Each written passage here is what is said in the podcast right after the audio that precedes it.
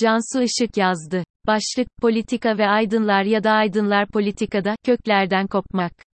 1. Murat Erdoğan hocamın, büyük bir emekle oluşturmuş olduğu bu kitabı incelerken, göç meselesinde son 20 yılda gelinen nokta, politikada bazı durakların ve sert denilebilecek geçişlerin olduğunu da gösterdi, hissettirdi.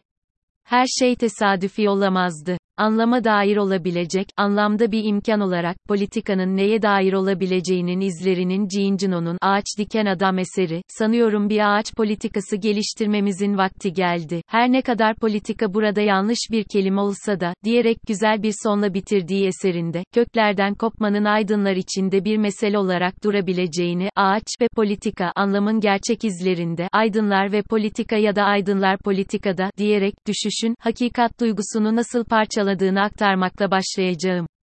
Gincino, bu yüzden insan emeğinin harika bir ürün olan doğaya olan saygısını köklerinde kalarak bağlar, tarihe iz bırakarak yol alır. Peki bu noktada ağaç ve kök nedir? İsterseniz bunu aramakla başlayalım. Aydınlar, anlam olanağında tarihte çeşitli arayışların yüz olmuştur. Öncelikle zihnimizde canlandıralım, aydın nedir? Bir ayrımın yol hikayesinde değil, tarihin anlam olanağında, rol üstlenendir.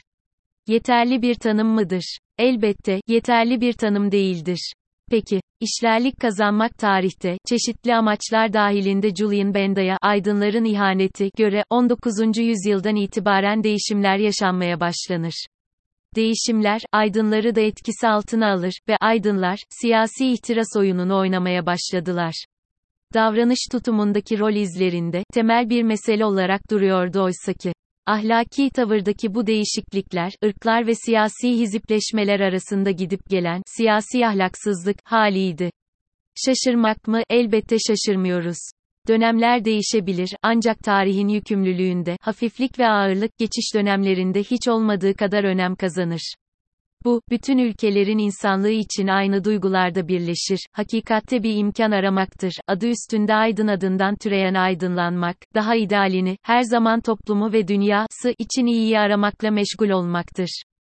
Julian Benda için tarihin bu olanağında, sabit fikirlilik, sadece arzulanan amacı dert edinme, eyleme geçme eğilimi, doğrudan sonuç alma beklentisi, aşırılık, tartışmayı küçümseme, nefret, ve aydınların da siyasi ihtiraslarının olduğunun, dürüst insanların bu duygulardan arınık olduğunun en net anlam aralığıydı, siyasi ahlaksızlık.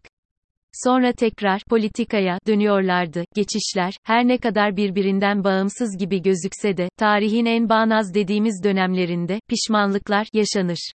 Livra yayın evinden çıkan Temmuz 2022'de çıkan Egon Hostovski'nin Sığınak adlı romanını paylaşmaya yer bulacak şekilde size aktarmak istedim.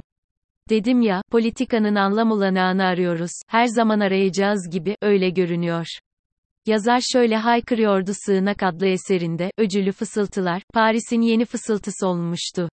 Hem yabancı hem de dost ağızlardan kokusu gelen ve binbir kılığa bürünen ihaneti kimse tanıyamıyordu. S. 55 Siyasi ihtiraslar ve siyasi ahlaksızlık, bir dönem anlatısı ile birlikte birleştiğinde, mübalağa sanatının olanakları da, politikanın, neye dair olduğunu da gösterir. Mübalağa, abartı, var mı, yok mu? Bilinmez değil elbette. Ömer Seyfettin'in Efruz Bey adlı hikayesinden bahsedeceğim.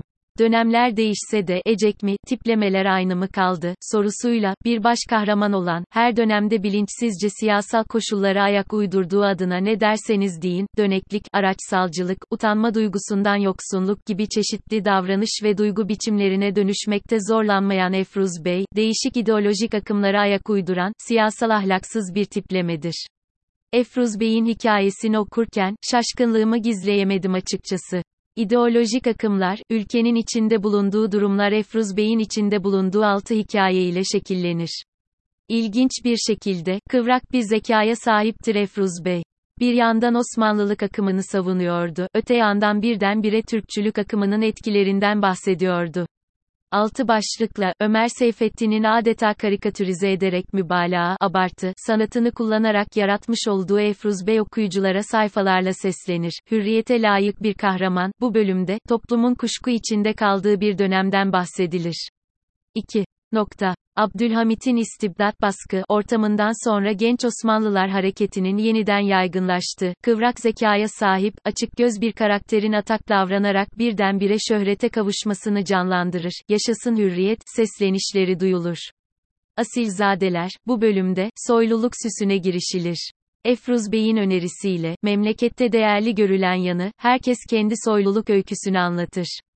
Efruz Bey, kendini BUCA yumuşak GA atar, milletperver bir şahsiyet olur. Tam bir görüş, kütüphaneye gider, sosyolojiyle ilgisinin olduğunu vurgular. Uzaklarda Ali Bey köyü görünür. Bilgi bucağında, Efruz Bey, Türkçülük akımının etkisiyle hareket eder. Şöhretinden herkes bahsetmeye başlar.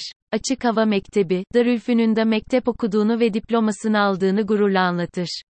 Sınavları başarıyla geçtiğini anlatır. İnat, son bölümde, tabiat üzerine bir tartışma başlar. Bütün her şey, gözünden, gözden düşmeye başlar. Mübalağa sanatının bir tiplemede birleştiği Efruz Bey adlı karakterle okuyucu şaşkına çeviren Ömer Seyfettin, siyasal kıvrak bir zekanın gözden nasıl düştüğünü de gösterir. Okuyucu da haliyle şu soruyu yöneltir, dönemler mi değişti, ecek tiplemeler aynı mı kaldı? Köklerden kopmak, bugün en güncel mesele olarak karşımıza çıkan, göç olgusunda, hareketliliğinde, ortak bir kaygının nereye doğru evrileceğini de gösteriyor, tarih bilinci ve sorumluluk duygusu. Aydınların köklerinden koptuğunun en gerçekçi halidir. Dönemler mi değişti, ecek tiplemeler aynı mı kaldı sorusu, gerçeğin karikatürize edilmiş haline, gülünç bir gülümsemedir.